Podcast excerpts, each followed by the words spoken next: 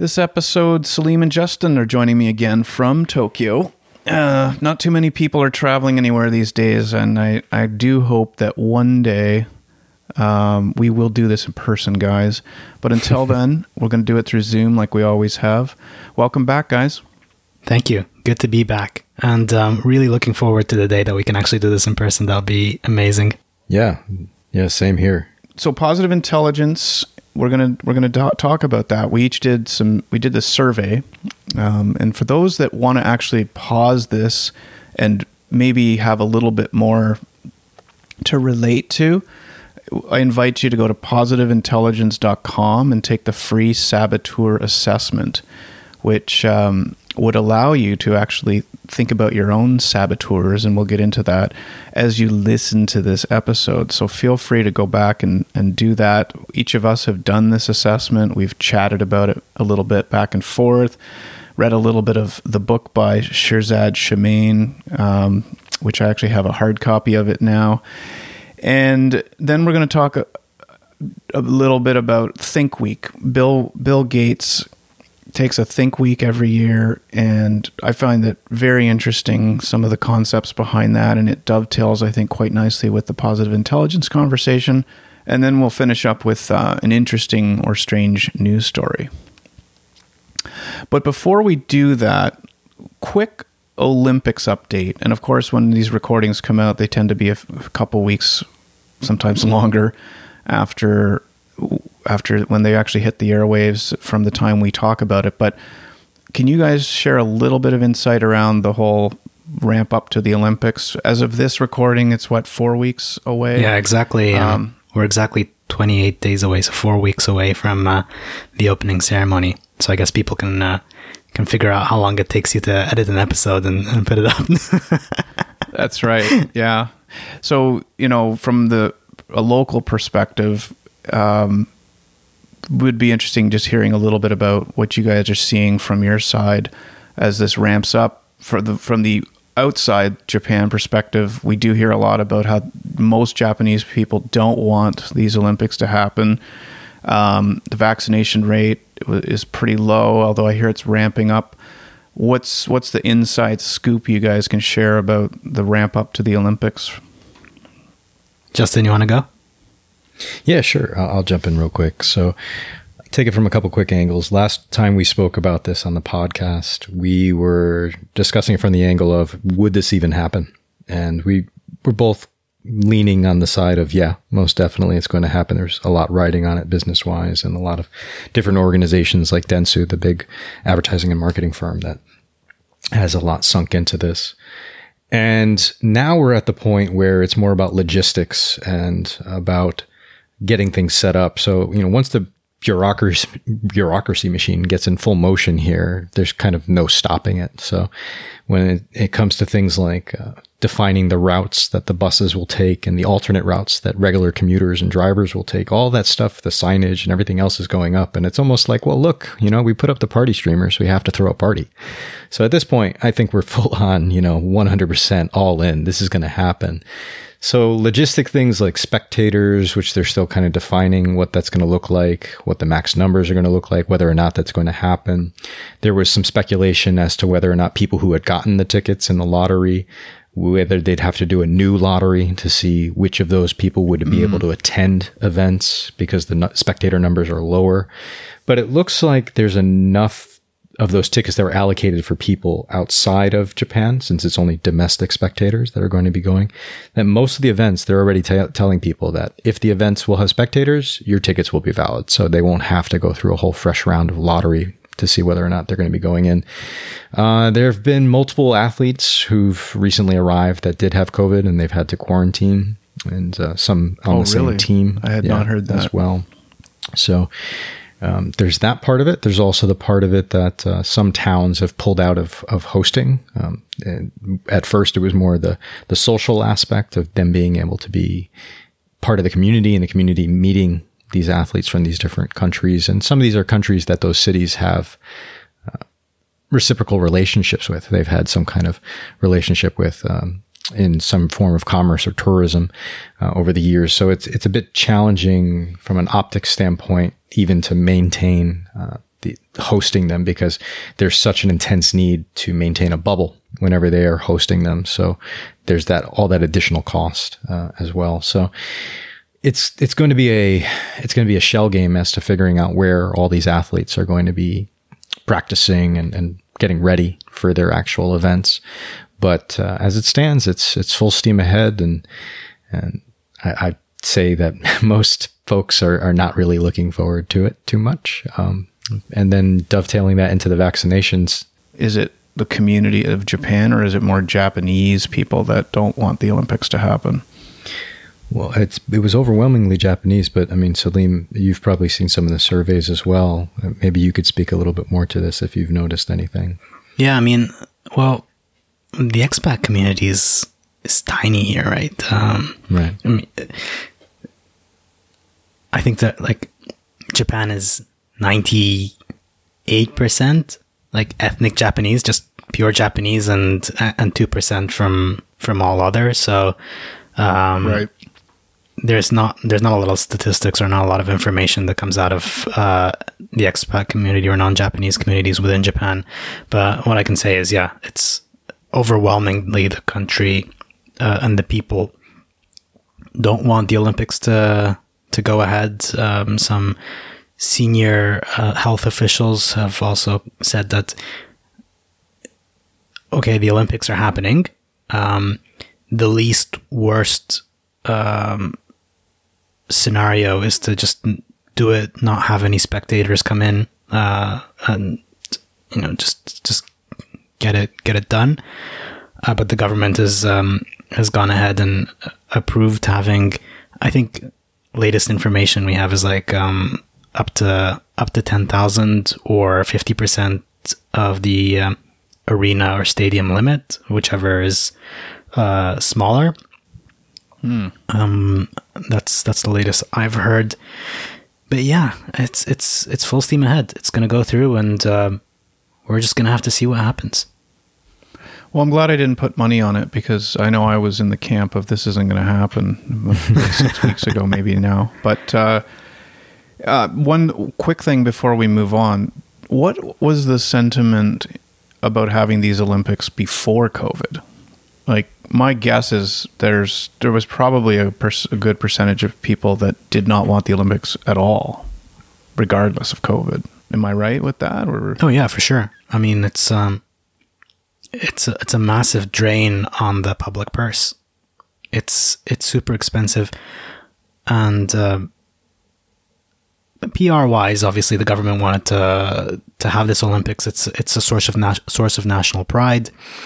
Uh, in in a sense, it's uh, it was a message message from the government saying Japan is is back, kind of after uh, well, still it's it's still the case where the economy is fairly stagnant, but uh, it's just a, me- a message to, to the world saying Japan is back here, like here we are, and uh, but from a, a, regular person's perspective, right, as a taxpayer, thinking we have this event where tons of people come, it doesn't, uh, it's it's a it's a drain on uh, you know on the public purse. Uh, it's it's all tax, tax a lot of it is taxpayer funded and uh, you know if you're if you live in Tokyo and it's it's just a, an absolute nightmare. Like back back before COVID, you, on, in in your regular on, on, any regular day, you know, with all the with all the tourists that um, that were around, things were pretty crowded, right? I mean, uh, you, you don't you don't need. In fact, the tourists just really add to the add you know add to it. But um, imagine having you know tens of or hundreds of thousands of people come you know coming in into Tokyo at the same time for the Olympics. It was just going to be an absolute nightmare for for yeah. regular people living here and you know trying to go to work and trying to get things done. So um, yeah, I, I, think there was a there was quite a bit of opposition even before COVID. Um, it just made me think it's it's a bit tough. Like it's easy to just say, "Well, guys, you know, come on to planet Earth here and." You're not going to have the event. It's insane to think you're going to do this event. Just move on. However, if you were as invested in the Olympics as the people that have organized this thing, I think there's going to be a real we did it thing Mm-hmm. to this. Like, and I could, wouldn't be surprised if that becomes a slogan of some type. You know, we For did sure. it. Like, Yeah. Yeah. so Well, don't forget about the optics of China being the next Olympics. So if China were to hold an Olympics in 22 that goes off swimmingly and Japan has to cancel or not actually have the Olympics, the optics of that from a national pride standpoint and from some of the regional tension uh, is probably not ideal from a Japanese political perspective Yeah. either. And isn't it like early 22 as well? It's like um Yeah, it's like it's the winter. January or February or something, right? Yeah, yeah. yeah, So it's only a few months away. So imagine Right. for for the Japanese government, it's like not having an, the Summer Olympics now, and then just a few months later, the world descends on on China uh, for for the for the Winter Olympics, and they and they hail it as a massive success. Well, back to my comment then about timing. You know, in a way, Beijing may actually end up being the perfect timing for where we'll be in the world with all of this. Yeah. Um, that that Tokyo just simply can't afford to wait that long. It's just can't wait that long. There's millions of reasons why, logistics, all that stuff. But and, and even just backing it up to how close the next set of the next Olympics are. So. Okay, well, let's talk about positive intelligence. You know, we're always looking for topics to discuss on the podcast, and I, I came across the positive intelligence, or PQ for short. I came across it through uh, a, someone I know who had um, gone through this course uh, maybe a year ago, and I was immediately hooked in terms of what it was saying, you know, uh, and I'll just give a little bit of an overview of it. So, Shirzad Chamine is the creator of this, uh, not the creator of positive motivation or positive thinking. That's not his creation at all. That's been around for a while. That that positive thinking movement. Uh, but what he's what he's created is a program around positive intelligence and to cut right into what it is is each of us has these saboteurs that cause stress all of our stress our anxiety uh, self-doubt frustration regret shame unhappiness guilt. Hopefully we're not tensing up as we hear those words but maybe we are. Um, and that these saboteurs are all, all different types. There's nine of them and he's he's called them uh, the, the the the chief one is called the judge, um, and then there's the controller, the avoider, the victim, the stickler, and five other saboteurs that are constantly operating to sabotage you. And at one time, these were strengths or or things that were meant to protect you, like in early childhood one of the things they say in the book is the first 16 years of your life these these saboteurs these things that are cr- causing you to be hyper vigilant um, you know so that you don't get eaten by a tiger uh, all had a purpose when you were in the first 16 years of your life uh, call it the survival brain. Um, but as we pass into adulthood and 2021 uh, modern times, a lot of these saboteurs are not useful to us. They they don't we don't need life saving sabot, saboteurs to come in and and protect us. So uh, the, the flip side of it is something called your sage, which lives in an entirely different region of the brain, handles challenges in ways that produce positive emotions. So in in opposite to those other ones I mentioned, things like curiosity, empathy, creativity, calm, clear-headed, laser-focused action is the job of the sage. And by focusing more on sage characteristics, you're more likely to be better, feel better, perform better, be happier, etc. So we we each took this assessment. The positive positiveintelligence.com has the assessment about identifying our saboteurs. I was not surprised by the results that I got of what my top saboteurs were. Uh, so when you do the assessment, you'll get you'll get a ranking of your saboteurs from from top to bottom, and you'll get a score beside each. and looking at the three of our assessments, we each we each have some different saboteurs that that rank up there, and the scoring for each also differs across the board. So, what I wanted to do was talk about any surprises in terms of what you saw in the results, any insights you gained from what you saw in the results. Then we can maybe unpack it a little bit from there and move into that think week that we were talking about earlier. How does that sound? That sounds good. Justin, you want to Yeah, go? sounds good to me. Yeah. Yeah, Justin, you want to kick it off? Yeah, I'll kick off. Yeah, I I'm quite familiar with a lot of personality profilers, both because of my work previously doing consulting work and now on the executive search side and supporting people and organizations whenever they are bringing people on board. And a lot of different companies have variations of personality profilers. Never quite like this. This one's a bit different, comes at it from a slightly different angle and definitely is more from the the side of of identifying and working with and working through an improvement. And with that in mind, taking any survey like this, I'm I'm going to come at it from the angle of of of that of my previous experience. So there's a there's a, a healthy amount of of kind of taking the you know thirty thousand foot view uh, when the questions are are coming in and and maybe seeing where the angles are are headed for with some of the questions. So, does that skew my results? Maybe, maybe it does, or maybe mm-hmm. that's just partly my personality, which is which is part of what's what this thing is actually also assessing. Um, for for my results, uh, I was not surprised. I wasn't too high or too low. Um, the thing that I was low on, which is the hyperachiever one, I wasn't surprised because I kind of saw the the angles that those questions were going at, and we could probably dive into that a little bit later, especially since hyperachiever was kind of at the opposite end of the spectrum for for Clark, um, closer to the top for you. yeah, and and just um, that's a good point. And and hyperachiever, yeah, it's one of the saboteurs, and we'll we'll get into a little bit to the definitions of these as we go. But um, the the one thing for me is it shone a light on things I didn't really think about before. Example, the hyperachiever is my number two saboteur. Um, but let me go back to you. C- continue. Yeah, I, I- think that it actually it's a it ha- the most value that it has in my, from my perspective is just taking a step back, seeing some of the things of my own self perception, and perhaps considering what some of the perception of others may be of me based on some of these these saboteurs and how much of these elements apply. If it's on a scale of one to ten, and something is my highest rated saboteur at seven point five, then obviously not every characteristic of the saboteur is going to ring true for me. That's natural.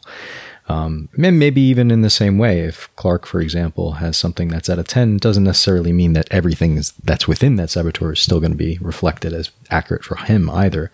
But um, I do give uh, him credit for putting together this this scale and for putting together in this way. Uh, I think it it's quite good and overlaps quite well with the book and some of uh, the expanding thoughts. I do have some mm, some challenging parts of of how, of his writing. I think Salim, you kind of expressed this in a prior prior comment, but I have some challenges with some of his writing just from the standpoint of it's it's um, it's pushing along a narrative in some cases in the writing, and I'm not so certain that it's as objective in some cases where it's allowing for the reader or the learner to approach it from the angle of maybe their own experience, and it could be very specific to maybe some hard lessons or hard examples that he's trying to provide, and they don't really feel so so flexible. It seems more about like sticking to the core of the narrative. So that that was a little bit challenging for me, but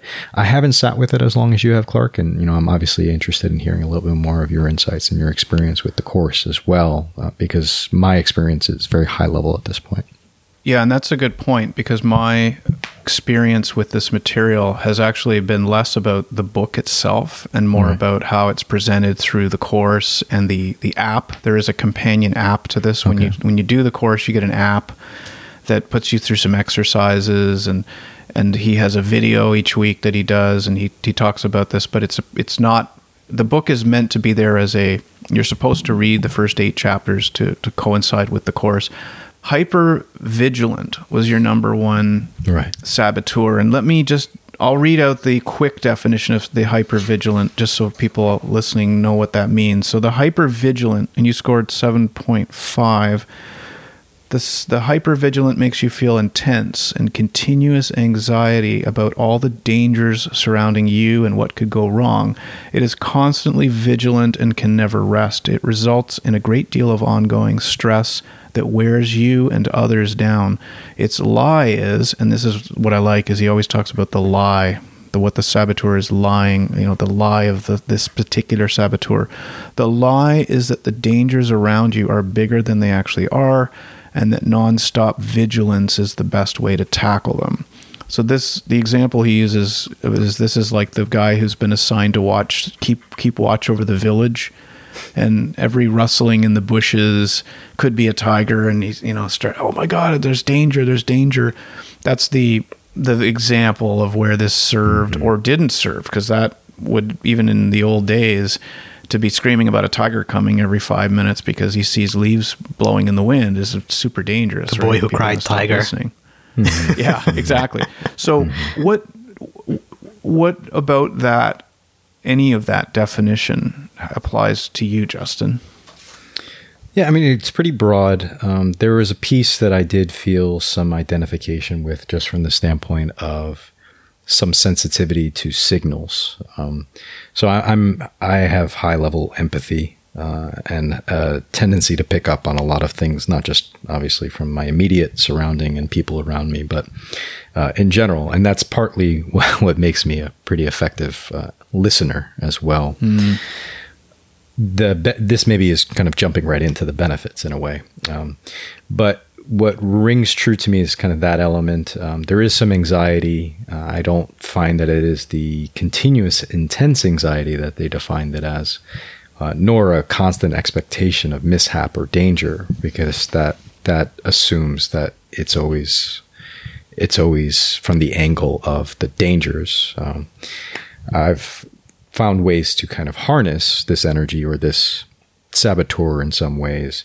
to um, better understand or observe situations and be able to kind of step outside of myself or step outside of the situation so I'm not um, going through that angle. Uh, I do have the tendency to have more of a self dialogue and not the crying wolf part. So um, that then means that am I burdening myself with worry or anxiety or observations that are unrealistic? It does kind of somewhat um, touch on the whole.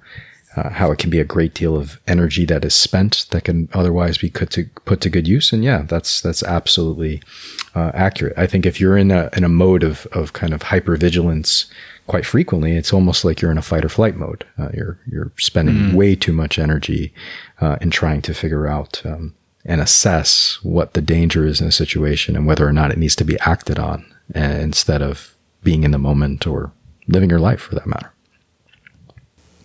I want to ask you something about uh, you know when I look at the definition a little deeper, and I do like uh, in the, further into the book he talks about the these how they what the thoughts, what the feelings are of this this character, and I'm thinking about I know I've known you Justin for about three years I guess Right. close to four, and of course when I whenever someone gets the results and and you're waiting to hear what they are you're gonna you're gonna think about it. Me, for example, will think about what your results might be just on the, the basis of how well I know you, which we could argue isn't all that well uh, to a large degree, right? I mean, it's not been that long, and but we've spent a lot of time together. But I, I've, I do find it interesting when I'll tell someone that avoider is my number one tendency. There are people that will say to me, "Really? I don't see you as an avoider."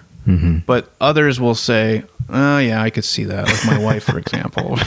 so, like, someone obviously who should know me more than the average person.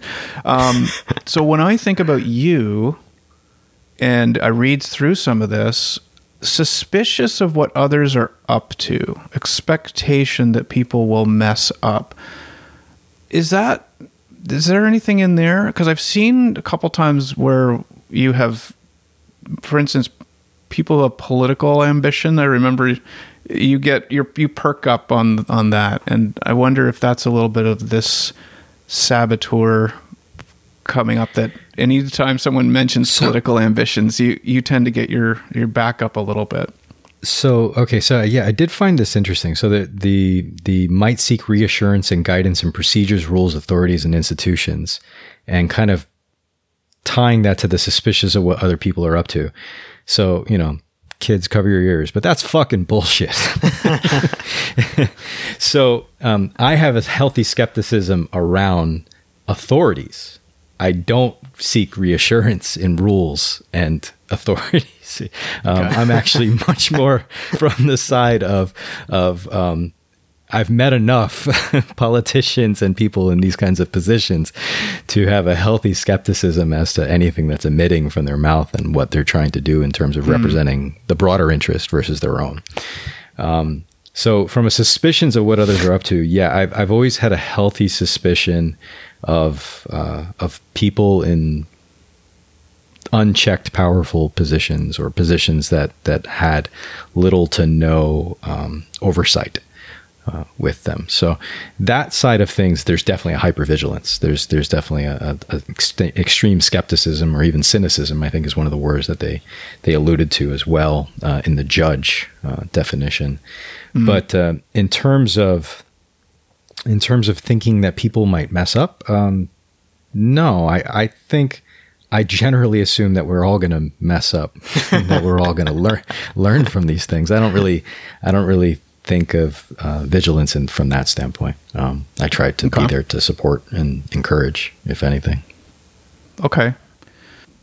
The vigilant one showed up for me. It was number three. It's uh, and for Ju- for Salim, you you had it sc- It was number four for me. s- scored as four, and it was a five in terms. So the, each each one is ranked. It's ranked, but then you get a score beside it saying how strong it is. So for for you, Justin, it was a seven point five. Salim, Yeah. it was a, a five, and for me, it was a six point nine. So it's fairly high up there. Um, I I definitely I would connect with you on the anxiety aspect. Like it definitely creates some anxiety, but Right. I would say a lot of this doesn't uh, doesn't really resonate for me.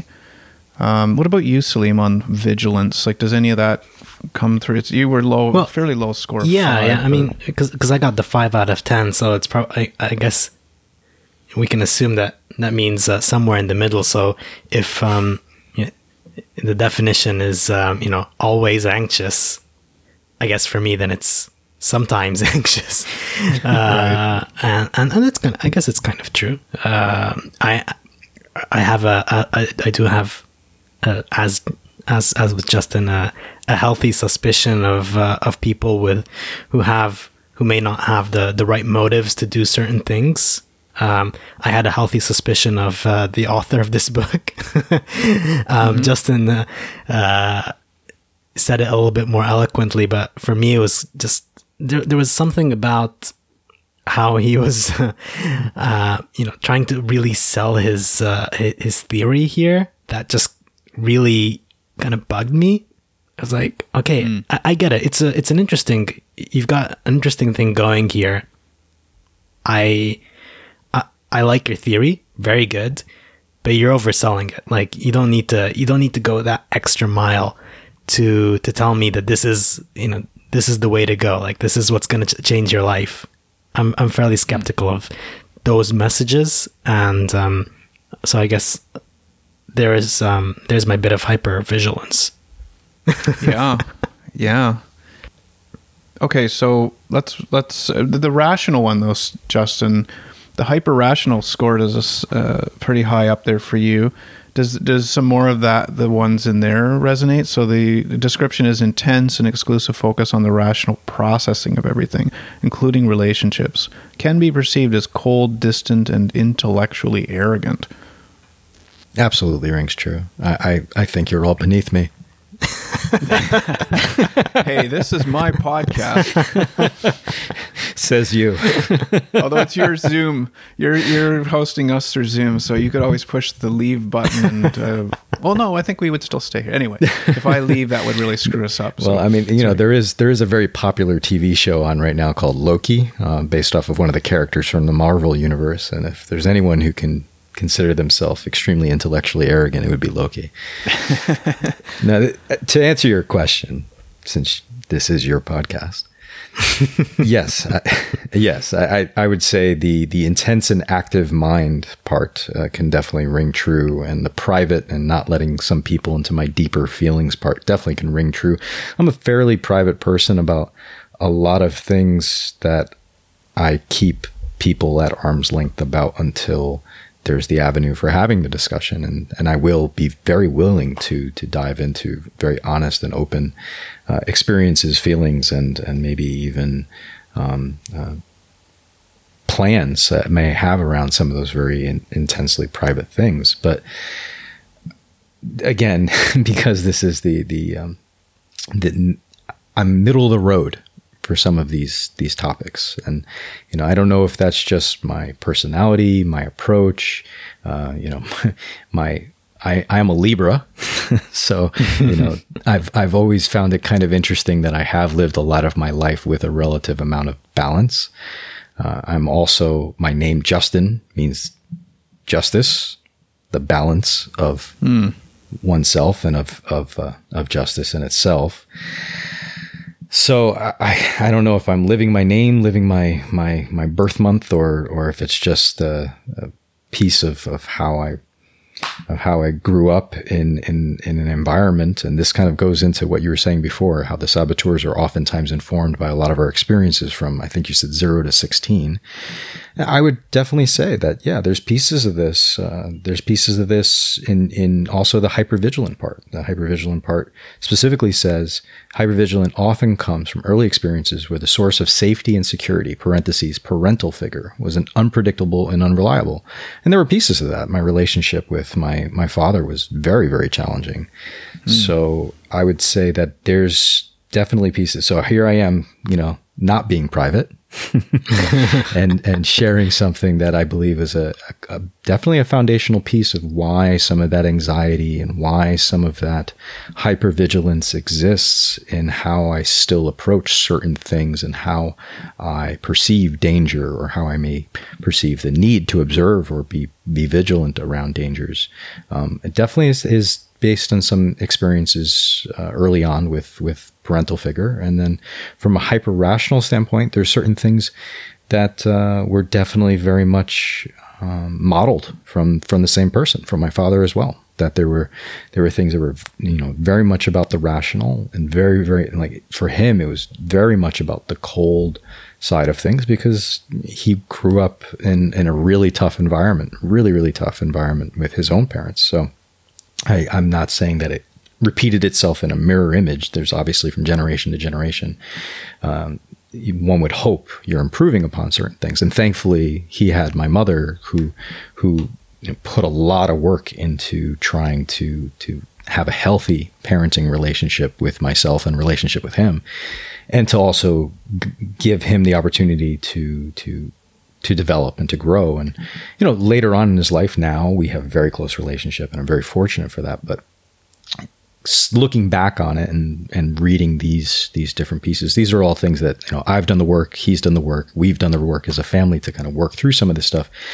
And it doesn't feel as familiar as maybe it once might have, but it's definitely there. It's, it's, it's an underlying piece of, of how I was raised and, and maybe even how I related with other people to a certain point until I started doing the work on myself and recognizing these behaviors and recognizing some of these things. So I think maybe if you go back 10, 15 years ago, maybe some of these things would rate much, much higher.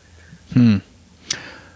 Well, thank you for sharing that. That was, uh, it, for, I really appreciate you sharing the personal aspects of, of that. And um, he does say in the material that the, the worst of childhoods can totally be a factor, but also there is no childhood that won't have this development of the saboteurs right. because nobody's perfect. Um, no situation is perfect. So even the most loving parents, you're still going to have elements of these saboteurs that get created, um, no matter how protective or how. Because there's a whole bunch that we can get into, but um, the best of childhood still have a saboteur development in it. Um, so that's important to note that although a lot of this is rooted in childhood, it isn't necessarily because you had you know a bad childhood or a, a rough childhood. So Salim, and I'm starting to see that we could easily spend hours on this, um, but I want to move into yours, Salim. So Avoider was your top saboteur. It was also my top saboteur. My scoring was a 10 a 10 out of 10 that's incredible of, yeah that's that's very very extreme isn't it it is but it is the ultimate avoider true it is definitely the the avoider and the pleaser were the ones I expected to see rank up mm. there for me. Mm. The pleaser, mm. it's the, it's sort of a close tie for third, I guess. Um, but your score on avoider, what did, what did you? Let me read the avoider for for those that. Uh, it's so a focus on the positive and pleasant in an extreme way, an avoidance of difficult and unpleasant tasks and conflicts. Um, some characteristics of this are they avoid conf avoiders uh, uh, avoids conflict and says yes to things that aren't actually desired, downplays importance of some real problems and tries to deflect others has difficulty saying no, resists others through passive aggressive means rather than directly, loses self in comforting routines and habits, procrastinates on unpleasant tasks. A few of those rang for sure true for me. How about how about for you, Salim? That's that is me. That is exactly who I am. um, I, I, was I was saying earlier that you know the the theory of the saboteurs um, I thought was a really good theory, and um, and I suppose the reason why I say that was because uh, in of the nine, um, what, what, were these called? The the associate saboteurs, uh, uh, you know, next to next to the accomplice accomplice, accomplice saboteurs, saboteurs, right? The yeah. judge is the num- is the main saboteur. Yeah, he the judge uses these saboteurs. Right. It's like he's the he's the the master of ceremonies of all these saboteurs. the uh, the the master of disaster. Um, yeah, so if I were actually to rank all of my saboteurs myself, I probably come up with the same result that um, that the assessment gave me. Mm. And um, my top uh, my top three were avoider, uh, and then hyper rational and pleaser, uh, and hyper vigilant was was fourth. Uh, and I totally agree with with that result. It, it is exactly who I am. Of avoider uh, in the sense that I, I do not like conflict. Uh, or I don't like conflict if I can avoid it, uh, which I guess is the is mm-hmm. the yeah. is the theme here. And uh, I will um, I will procrastinate. I will leave things till the last minute if I if I can because I am I'm the kind of person just thinks well you know I could do it at the last minute and still get it done. Uh, there's some, it's it's not a good thing at all, but it's just some some confidence somewhere that's completely unfounded. Uh, I guess it's it's worked okay so far, uh, which is why I was thinking, mm. you know, maybe these saboteurs aren't as bad as they actually uh, sound. Even though I know like procrastinating is is a, is not not good at all. Um, the hyper rational aspect completely agreed with as well uh, as my number two. I am I try to rationalize everything. I try very hard not to let my emotions drive my thought process and and my actions. And where it relates to the past, uh, my parents were actually fairly emotional people and they had a lot of emotional discussions and arguments and, and I would uh, hear all that as a child and think wait like you know that doesn't make sense or I, I there there are better ways to have that discussion and, and, and part of that was because my parents were uh, of different uh, cultures and, and, nationalities. My my mom was Japanese, my father was was, was Egyptian, and, and there was always going to be that in, in any international or or multicultural family, you're gonna you're gonna have that. Um, you're gonna have these sort of clashes or, or, or disagreements that seem like they can be resolved in a fairly smart and rational way. At sometimes some somehow they don't, and and I saw that growing up as a as a child, and, and always thought to myself, I don't want to be that. I want to be super rational. I want to uh, get rid of all emotion from from discussions and from conversations and just really focus on the the rational element of uh, of everything. Uh, just rationalize everything. And uh, that's really stuck with me. And I really found that these these results really reflected who, who I am as a person interestingly Hmm. Well, thank you for sharing that too. You're very the very personal experience. Yeah, I know we're all we're on the couch here. I guess we're, we're right? all on the couch with Doctor Luby. well, I, I mean, I guess I got to lie on the couch a bit too. I- I- Yeah, to yeah, uh, yeah, absolutely. So the the avoider. Open your heart. Yeah, number one for me, the avoider, at ten uh, score. I mentioned it's. um and and one thing I will say is that he he also mention he he talks about how often the intent behind these saboteurs and what we're trying to get out of it by by having you know by pleasing people or by avoiding conflict actually produces the the the opposite in many cases. And when I think about that uh, it it absolutely rings true so the avoider tries to has difficulty saying no. Absolutely. One of my strongest uh, traits is difficulty of, of saying no. Avoids conflict says yes to things that aren't actually desired. Yeah because it's easier. And i don't disappoint if i say yes versus no. The passive aggressive part not so sure about that. Has difficulty saying no. Resists others through passive aggressive means rather than directly.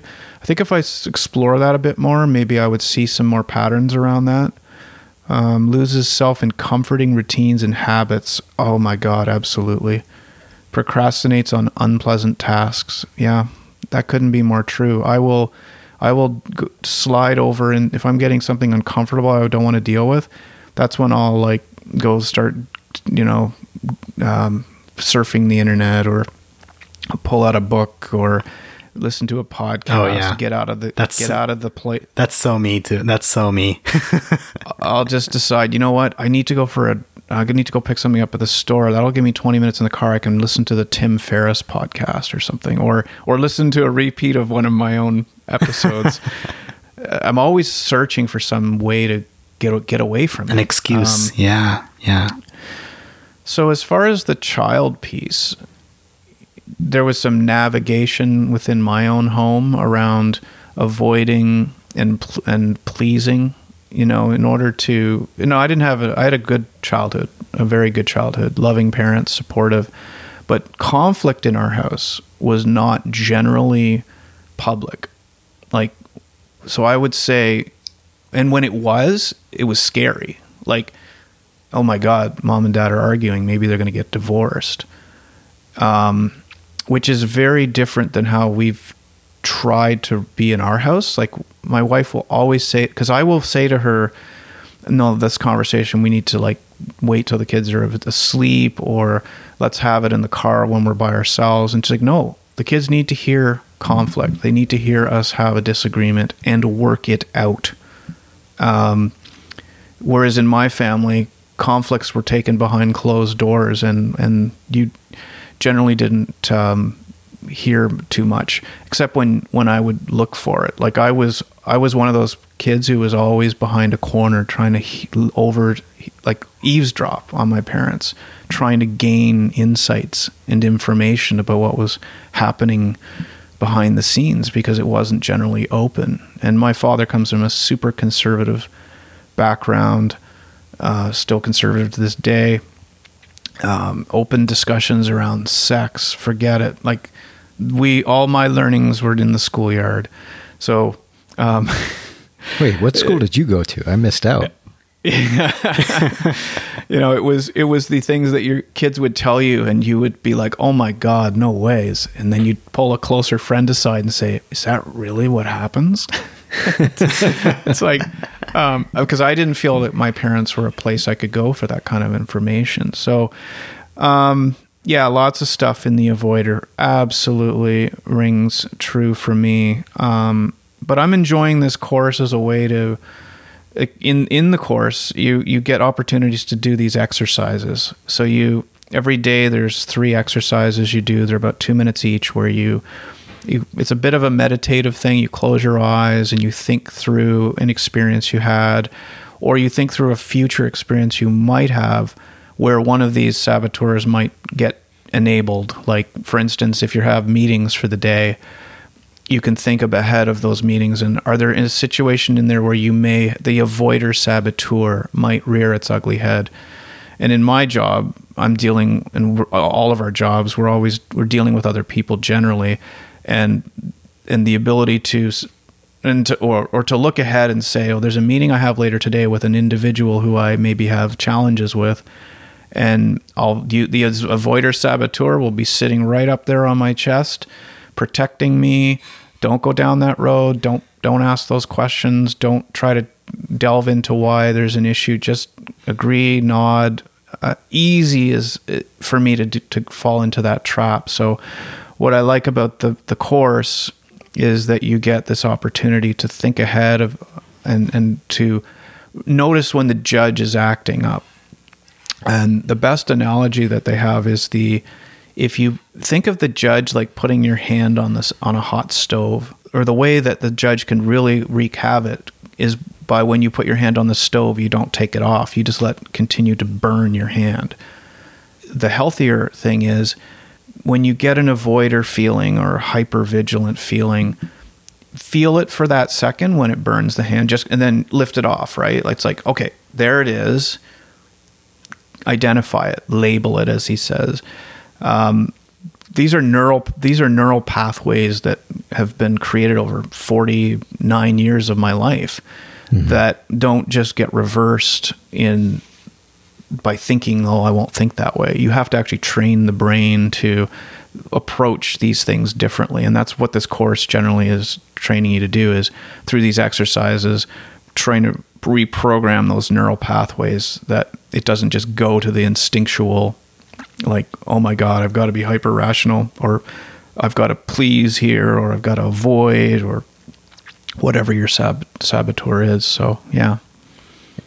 If I may, I mean on that on that very topic, you know, from the standpoint of reprogramming and and working through the way that you've actually been been handling or processing these things in the past, you know, it makes me think of how a lot of creatives, you know, especially writers and musicians, they'll put themselves up against a deadline and they'll oftentimes say, like, that's where my creativity comes out, or that's, you know, mm-hmm. when I mm-hmm. ratchet up the pressure, that's mm-hmm. when I mm-hmm. can really, you know, I, I know I have to deliver. I know I have this deadline. These artificial, you know, deadlines that we create for ourselves by procrastinating, by pushing back against these things. And I think a lot of times it's just, it's a self narrative that we create, you know, saying like, yeah, you know, I can really deliver. I can really handle it when I'm, when I'm in that intense mode but you don't really have a choice.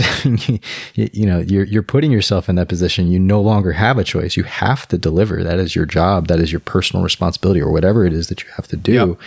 So to say that you couldn't do it otherwise just is, is, is a farce. I mean, it's you're basically, you're, you're, you're giving up before even actually trying to, to do it maybe in a healthier way. And, and I, I know I've, I've been guilty of this at times too, you know, of going down this path of, of putting myself up against the deadline and, and, and, and insinuating to myself that, you know, I, I, can be more creative in this moment. But eh, is that really true? I mean, when you're really in that kind of intense, almost fight or flight, to use that phrase again, type of, type of framing, I mean, you're not really going to be at your most creative. You're not yeah. really going to be at your, at your optimal. You're just doing the best with what you have in that, in that moment. Totally agree. Yeah. Yeah, there's a great quote by a guy named Samuel Johnson, who's mm. like a quote machine. And I think it's attributed to him, and that is that all important thought arises from leisure. My biggest thoughts they're not when I sit down at a table and think, "Oh my god, let's have a great thought right now." David Allen created a system called Getting Things Done, which is all about mind like water, that the best place you can be is in a sort of karate like stance, you know, ready for anything. Come an angle from over here, something from over there. And he uses a martial arts reference in here actually that you're not going to be able to beat up six bandits or whatever um, who are trying to attack you from multiple angles if you're going like ah like if you're going crazy you're going to get yourself killed so the way that you deal is get approach from left parry that blow turn to the right parry that blow it's going to be in a methodical way it's not going to be in a crazy maker kind of way this episode is brought to you by pace painting pace painting serving all your painting needs whether commercial or residential Reach Pace Painting at paintwithpace at gmail.com or via their Facebook page, Pace Painting Inc. Or call Peter at 289 356 7744. Paint with Pace. Well, we should move on. We've um, we wanted to talk a little bit quickly about that think week and probably not going to do it justice but let's just let's just talk about it for a sec. So the so bill gates takes a week i think a year where he holes himself up in a cottage or a cabin somewhere very no connectivity to the internet. He's got a it's a fairly minimalist space with a with a book or a notebook i think he brings us some books along with him he's basically disconnected from the outside world but he uses this opportunity to to think hence the, t- the term think week.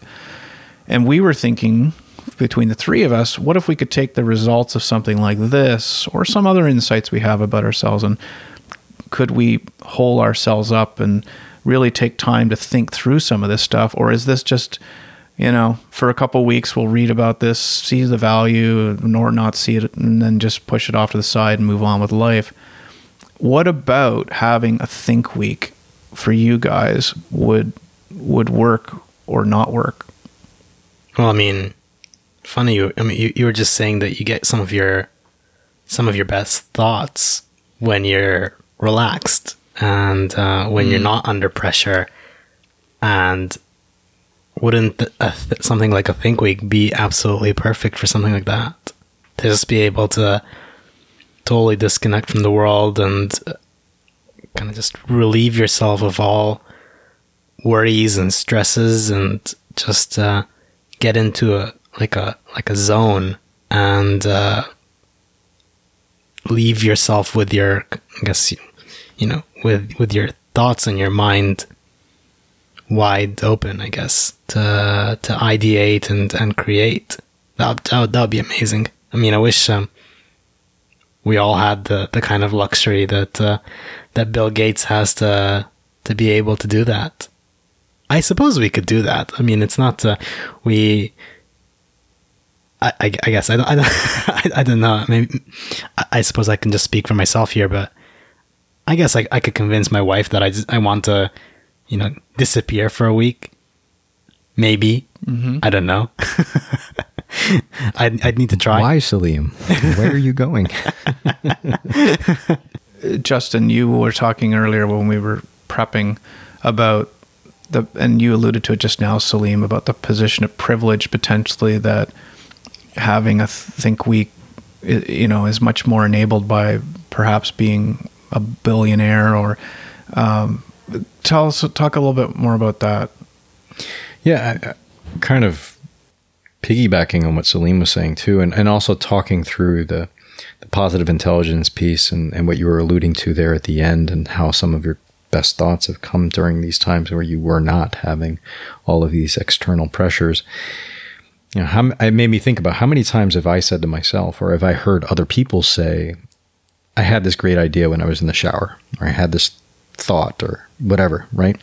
And why is it the shower? It's not the shower. It's it's quiet, it's space, it's you're not focused on anything else. You're just allowed to freely think or allowing those thoughts to come through. And it, it made me think of yes, while it is a privilege to be able to take that amount of time, a week of time, uh, on your own. Uh, we all have responsibilities professionally, personally, and otherwise. Some of us have children. We all have families in some way, shape, or form, whether it be a spouse and children. We have professional obligations and deadlines to meet and everything else. But if we're going to take a vacation with our family or if we're going to take a few days or a weekend for ourselves, you know, this priority that we're putting to this it's something that we're trying to tap into something that is true to ourselves and to maybe as Salim was alluding to as well allow a certain amount of ideation and creation to come through. I think it's a wonderful thought. I do think there is there is privilege in in all of what we're talking about in terms of mm. having the space the time and the energy to to work on oneself. There's a lot of people that don't have that that opportunity. They're maybe working more than one job. Maybe they're a single parent and their plate is full with all of the things that they have to do related to that. Or just in general, they're living in a tough environment, tough situation, or whatever else, and they have to kind of live from moment to moment. So, all of this stuff, everything in this course and, and what we're talking about in terms of a Think Week, it does it does involve having a healthy framework, uh, healthy approach to one's to one's life and to to um, to improvement and to to living uh, in in best intentions. I'll say. So, I want to acknowledge that more than anything because this topic, while something important to all of us and hopefully important to many people, so they so they can live a, a more fulfilling life for themselves and for those around them, um, it's maybe easier said than done for some. And uh, I, I, think that uh, while it is a great concept, maybe there's other ways of doing this that would be maybe more authentic to different people in their situations. Just as mm. mindfulness meditation and other things have kind of come into more popular. Uh, uh popular thought or popular approaches to life. You see it happening in schools at this point as well. Um, I don't see there is. I don't see a block from some variation of this being something that we can all make a part of our weekly or monthly routine that there is something that we're taking a piece it doesn't have to be a week it doesn't have to be we we live full bore for 340 days of the year and you know vacation for maybe 10 of those days and then a 7 day uh, Think Week or something like that. But you know, there could be a variation of this that I think we can make maybe more regularly put into our schedules. I'd say the closest to it would be a meditation of some type. Yeah. You know, and I think that's where people might be able to get bite size opportunities to to do that. And I think it's it's probably the most common thing that I hear people are trying to do but just can never seem to make a habit. Um, whether and what I like about this course is that most of the things you can either do. He has the two minute reflections that or exercises that you do three times a day. I think about twelve minutes of reflecting and listening. But he has something called the PQ Gym, which you can pop into and do two minute, anywhere from two minute to twelve minute exercises, of which two minutes is such a, a nice number. Like there's very few times you can't step away from what you're doing and take two minutes to to just be meditative in a sense, like um, just to listen to the sounds around you, to, to touch something and, and feel it, or look at the shape of of something. You know, something as simple as your your your phone or your wallet. Like just look at the texture of the case or the grains of the leather. Reflect just just to take a moment and focus on the shades um, I found extremely useful. So, two thoughts before we finish off with our strange news story. I question what would or could we be with a Think Week?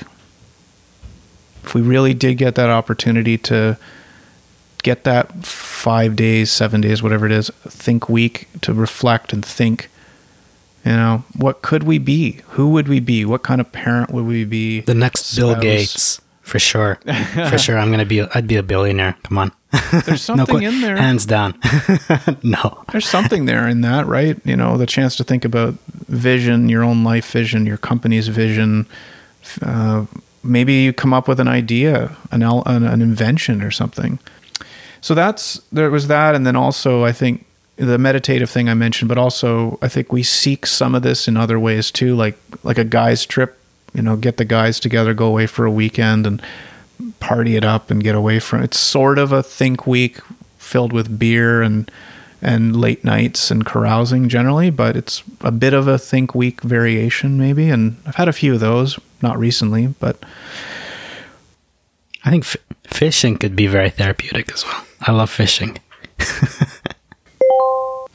Okay, I'm going to move into my weird news story. We've got a, only a few minutes here. Um, so this isn't really a strange news story, but what it is is um, Google Trends. I've referred to it before in a previous episode. The most searched terms. Um, you can you can use Google Trends in a lot of really funny and creative ways. Actually, this is each state's most searched misspelled words.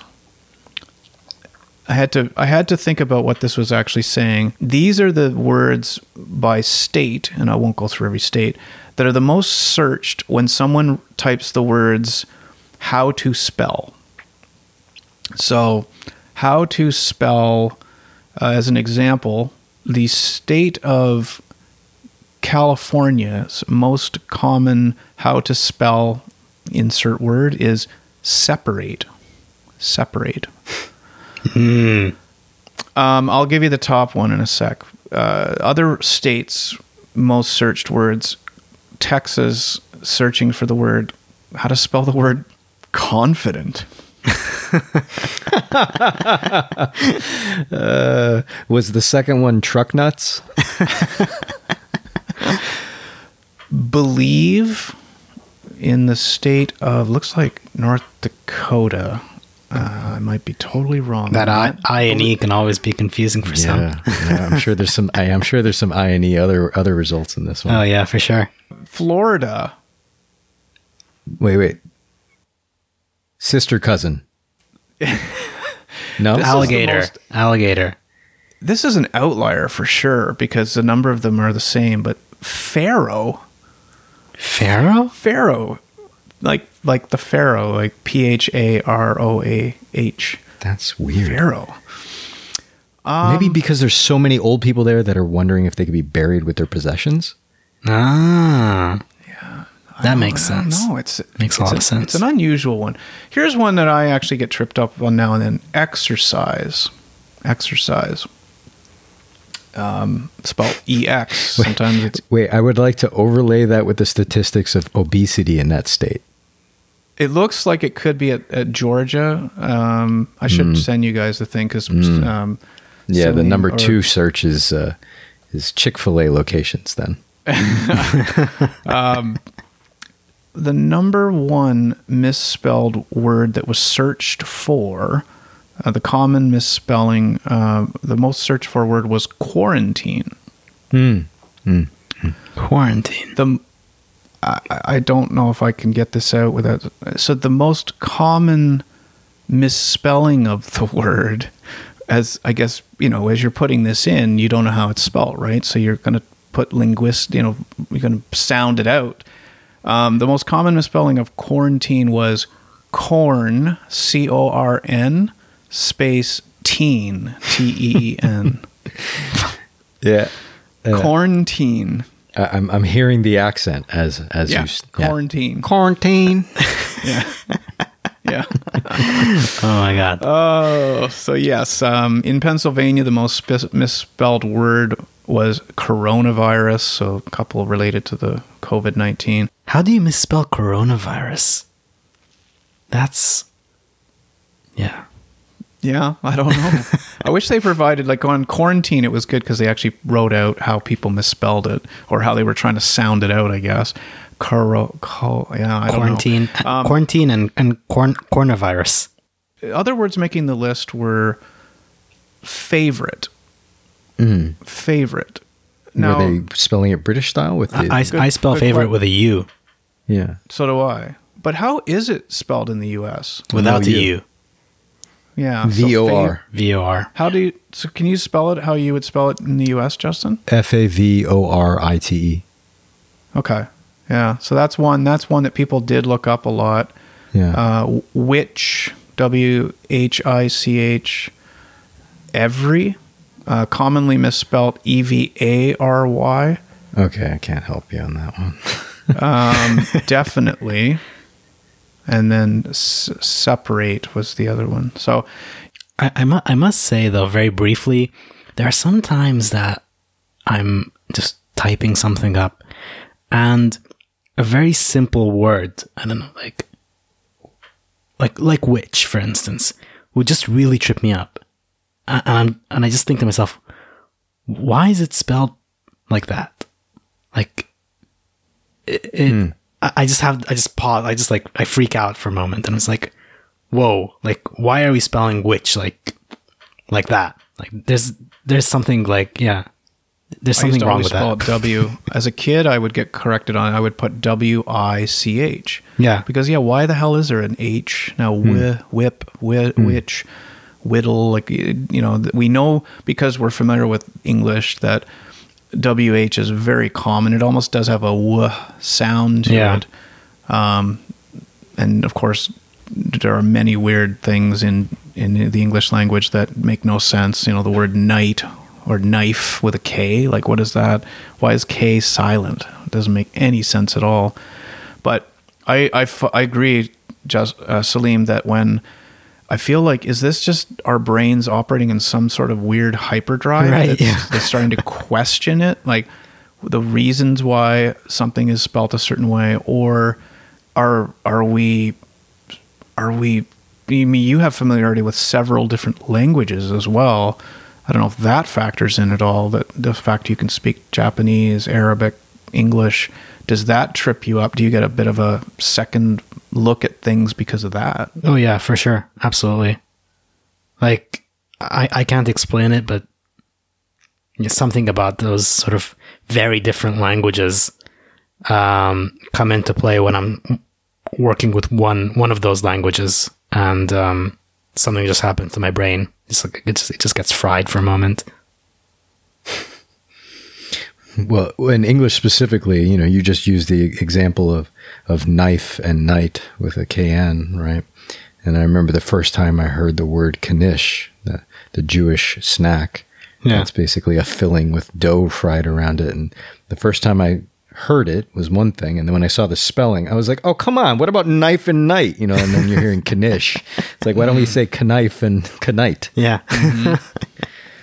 Yeah, well, certainly could do an episode on word origins, but uh, we are out of time. unfortunately. It'd be interesting to see what you guys do with the positive intelligence stuff from here. I mean, I'm I'm another two weeks into finishing the course, so I certainly can uh, let everybody know how it goes, like where where it en- ultimately ends up. There's a lot more to this whole thing um, that I'll talk about maybe at another time. But guys, thanks for joining me on your Friday night. I will enjoy my own Friday and Friday night a few hours into the future. But as always, it's great having you guys on. Well, from the future. Yeah, thanks for having us. It was. Uh, it's been a great Friday. So yeah, thanks for having us.